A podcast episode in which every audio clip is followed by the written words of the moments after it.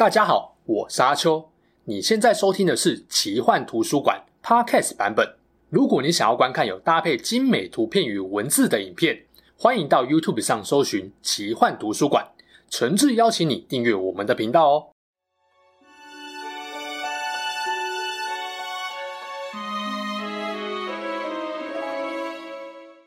Hello，大家好，我是阿秋，来聊聊神秘奇幻的主题故事。有看我之前聊谁是仅次于邓布利多的正派最强巫师的影片，会知道我把这个宝座颁给了麦教授，理由大概解释过了。还没有看的，欢迎点右上角的资讯卡过去看哦。身为故事中偶有亮眼表现和关键戏份的葛莱芬多院长兼副校长，他的人生经历过哪些风霜雨雪，才造就了今天这么一个稳重、坚毅、强大的女巫师兼教育家呢？就让我们来聊聊麦教授从小到大的个人故事。他从小就是学霸吗？有结婚吗？凭什么深受邓布利多的信任跟依赖呢？在故事中又有怎样的重要性？他真的能够被当成是妙丽的天花板来看吗？在进入正题前，也解答一个常见的问题：哎，阿秋，J.K. 罗琳有讲这些吗？为什么在电影没看到呢？其实有不少都是写在罗琳自己的网站中，或是在原著中提到，电影中没有的。他也把一些补充内容集结起来，出版成电子书，我就会结合原著进行整理。麦教授的本名是麦米奈娃，十月四号出生，天秤座。米奈娃这个词是源自于罗马神话的战神与智慧女神。关于她的年纪，现在有争议。原本在外传第二集《怪兽与葛林戴华德的罪行》还没有上映之前，粉丝根据凤凰会的命令里面的资讯，结合罗琳 Pottermore 网站上面的麦教授生平，推测他应该是一九三五年左右出生，这明显比邓布利多年轻。不过，《怪兽二》上映后，更改了麦教授的设定，让他以教授的身份出现在一九一零年代的回忆片段，再结合他的生平经历推算，意味着他最晚可能在一八九零年代早期就出生了，两者差了四十五岁有。关于和原始设定相悖这点，官方有说明将重新设定麦教授的生平，虽然还没有定版更新，但理论上会把原本的设定改掉。不然前传电影就变成奇怪的平行世界了。如果从更新后的年纪来看，哈利波特在学时期，麦教授的年纪也已经差不多一百岁。说实话啦，如果只看本传电影，我也不觉得麦教授的年纪只有五六十岁。就算年纪改老了，电影的观众应该也不会觉得太违和。米奈娃是混血巫师，爸爸是麻瓜，一位苏格兰长老教会的牧师。妈妈是霍格华兹毕业的女巫师，米奈娃是家中的老大，另外有两个弟弟。在他很小的时候，他就察觉到自己有些不寻常的能力。不止如此啊，连爸妈的关系也有点不寻常，还直接影响了他的童年生活。怎么说呢？以下为了方便称呼，米奈娃的父母我就简称为麦爸跟麦妈。事情是这样的。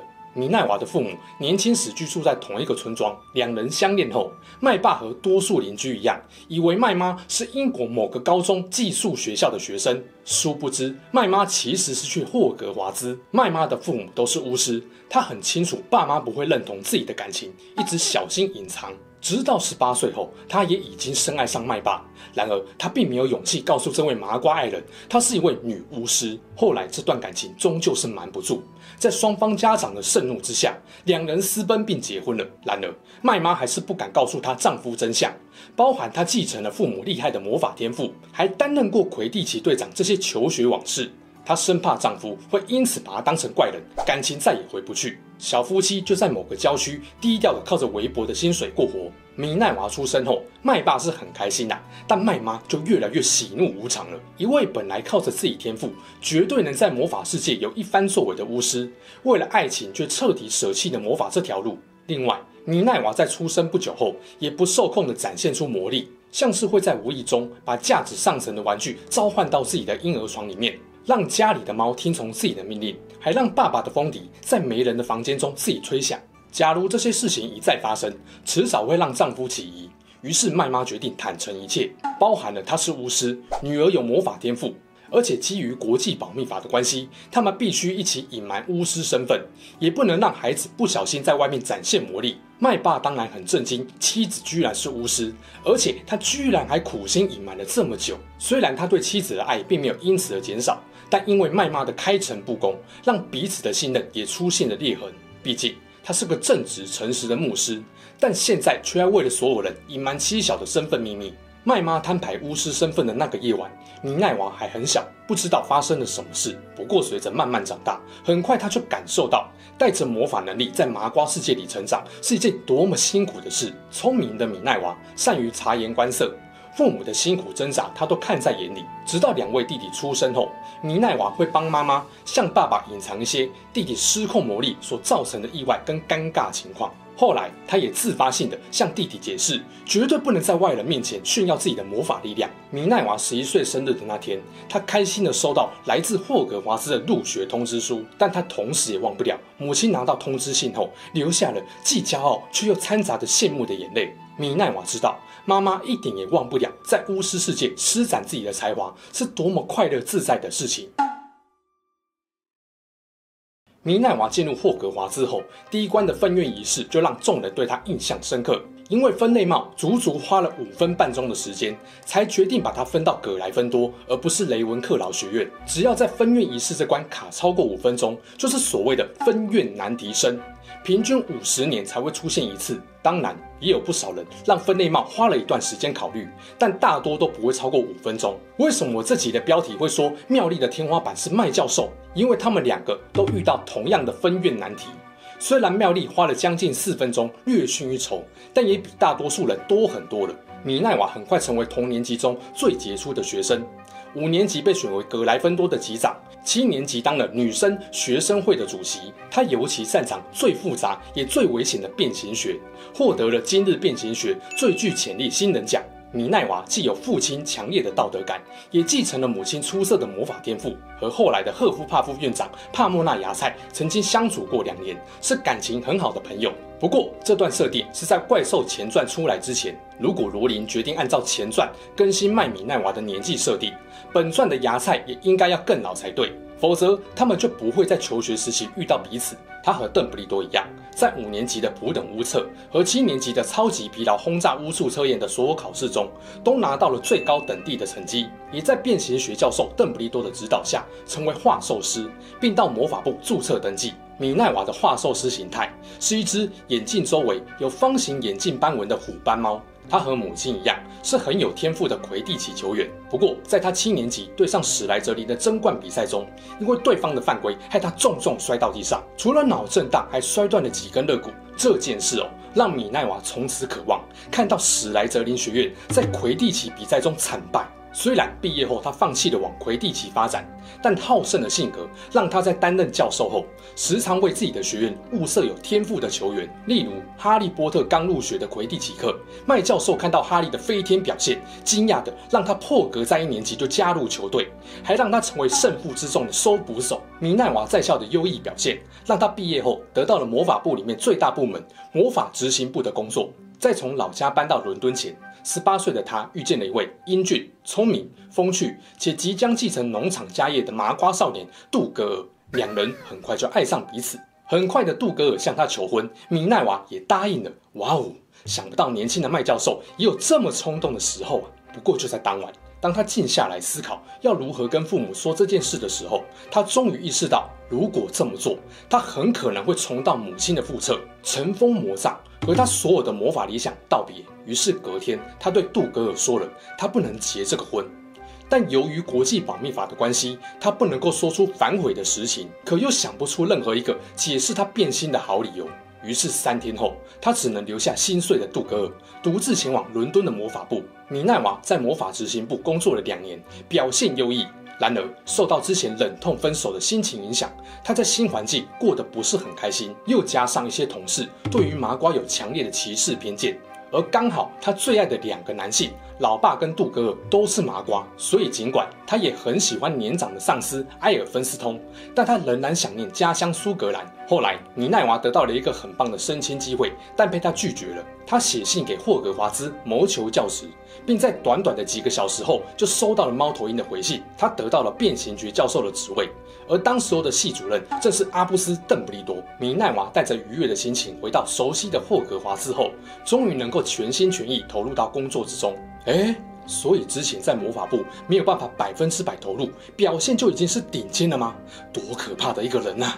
很快的，他就成为严厉又能够启发人心的老师。他把初恋情人的信锁进床底下的盒子，告诉自己，总比锁的是自己的魔杖好啊。麦妈表示：“女儿，你在酸我是不是啊？”不过某一天，她被老妈的来信震惊了，因为信中提到初恋情人杜格尔已经结婚。在一个夜深人静的晚上，邓布利多发现米奈娃在他的教室里面哭泣。米奈娃向邓布利多说出了他伤心的理由，接受了邓布利多的安慰跟开导。相对的，邓布利多也把他自己一些埋藏在心里面、几乎没让别人知道的家庭故事告诉他。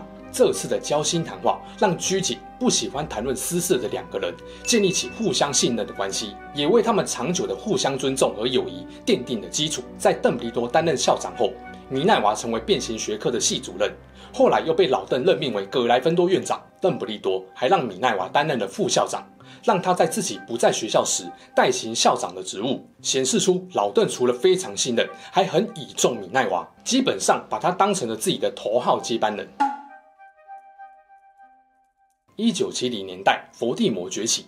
和旗下的死死人掀起的第一次巫师战争。作为教师，米奈娃参加了反击邪恶势力的战斗。不过，邓布利多首次创立凤凰会时，米奈娃并没有一开始就加入，理由是魔法部拜托他利用画兽师的本领，帮正气师们探查黑魔王阵营的情报。米奈娃虽然工作两年就离开魔法部，但是原因我提过了，受到他的感情状态和一些同事歧视麻瓜的影响。并不是他真的讨厌魔法部，而帮魔法部进行情报工作，也可能是受到他还蛮喜欢的前上司的拜托。而当时的凤凰会在魔法部眼中也有反叛的意味在，继任的魔法部长们相当害怕邓布利多的个人魅力和魔法天赋，甚至很担心老邓会想要篡位。魔法部是真的有被害妄想症，这可能是他没有一开始就加入凤凰会的原因之一。不过深究他为何没有马上加入的意义不大。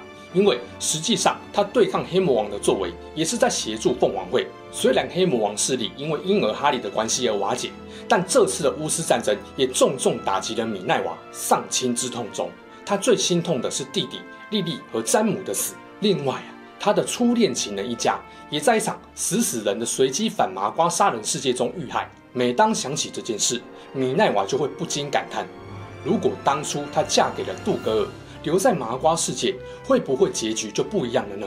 米奈娃一直深深惦记着杜格尔，纯情的他因此拒绝了他的魔法部前上司埃尔芬斯通的追求。在米奈娃到霍格华兹工作的前期，他们一直保持着友达以上恋人未满的关系。埃尔芬斯通也多次趁着两人见面时向他求婚，不过当时候米奈娃心中只有初恋情人，所以多次婉拒了。杜格尔不幸遇害后，对米奈娃虽然是重大打击，但也是一种解脱。他尝试慢慢放下这段感情，直到1982年，埃尔芬斯通再次求婚。这次他终于答应了。当时已经退休的埃尔芬斯通对米奈娃非常宠爱，也很尊重她。不止在活米村买了一栋房子，方便米奈娃每天通勤上班。连米奈娃决定婚后保留原来的姓氏，他也能够理解。虽然他们没有孩子，但米奈娃的侄儿们时常造访他们家。令两人的婚姻非常充实快乐。然而啊，幸福的婚姻只维持了三年多。一九八五年，埃尔芬斯通不幸被一种多刺的绿色植物毒触手咬伤而过世。米奈娃无法独自忍受一人在屋中触景伤情的悲痛，把所有家当搬到了霍格华兹城堡二楼自己的书房，从此住在学校里面。他勇敢且有智慧，投入所有的精力在教学工作上。尽可能不让情绪影响到他的各种判断。或许只有邓布利多能够真正理解米奈娃的内心承受了多么巨大的痛苦。米奈娃的勇气、智慧、认真与善良，每一种特质都让他底下的学生发自内心的尊敬他。这点我们也可以从哈利波特入学后的故事中看出来。他非常照顾自己学院的学生，也尽量做到公平公正。在一九九五年第二次巫师战争爆发后，魔法部已经严重腐化。在恩布里居被派驻到霍格华兹后，他更确信了这点。而他人生中唯一和同事起过最严重、激烈的冲突，就是在恩布里居成为霍格华兹督察、兼任黑魔法防御课教授的时期。这时的凤凰会已经被魔法部视为非法组织，而米奈娃也不再帮魔法部的忙，以凤凰会的成员和老师的身份，同时对抗黑魔王和处处找茬的恩布里居。尽管米奈娃无法公然反抗魔法部的强制介入，但他依然奋力捍卫学生和学校的权益。曾经在听到恩布里居带人去驱逐海格的动静后，要前去阻止，结果还来不及掏出魔杖，胸口就连中了四道昏迷咒而受伤。庞瑞夫人对此表示：“麦教授在这种年纪，身中了四个昏迷咒还能够活下来，简直是一种奇迹呀！而且要不是在晚上，恩布里居跟他的几位正气师根本无法当面结婚麦教授。这也显示出麦教授的身体素质之好与魔法战力的强大。邓布利多的死让米奈瓦悲痛欲绝，在死死人控制了霍格华兹，并由史内普担任教授后，他继承邓布利多的精神，极尽所能的保护学生。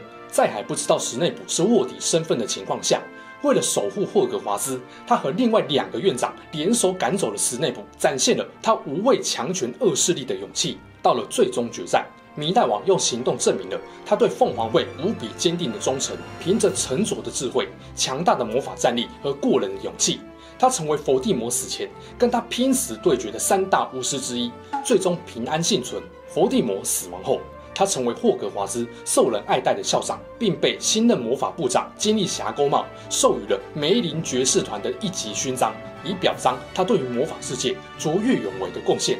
后来，他又在霍格华兹工作了将近二十年，现已退休。分享完麦教授的生平故事后，来做个总结。在故事中啊，他最大的贡献有两个，一个是作为霍格华兹的第二把手、副校长。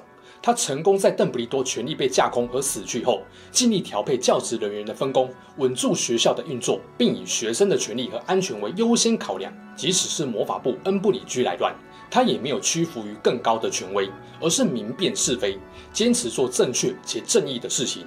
这样的性格简直就是女版的邓布利多。或许是因为他跟邓布利多的个性本来就很像，也可能是求学时期就深受邓布利多的影响。不管怎样啊。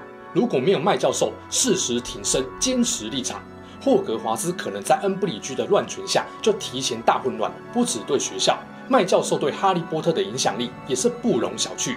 从他和邓不利多、海格把哈利交给德斯里家收养开始，麦教授就一直很照顾哈利。这可以理解哦，因为莉莉跟詹姆是麦教授最喜欢的两个学生。但还有另外一个理由，哈利也跟他一样经历过可怕的丧亲之痛。虽然他很照顾哈利。有时候也会宽容哈利的 over 行径，但在校教学时并没有扭曲是非，特别偏袒或宠坏哈利。他还常常质疑邓布利多放任哈利无视校规的大冒险行为，这也显示出他想要保护哈利不受意外伤害的心态。所以，当伏地魔杀到学校，海格抱着哈利的尸体来到校门口前，麦教授的悲痛是完全不下于隆恩、基尼跟妙丽的。尽管麦教授隐约知道。哈利跟邓皮多两人对他隐瞒了某些实情，但在霍格华兹大战中，麦教授依然对哈利展现了由衷的信任和坚定的支持。这种忠诚是难能可贵的。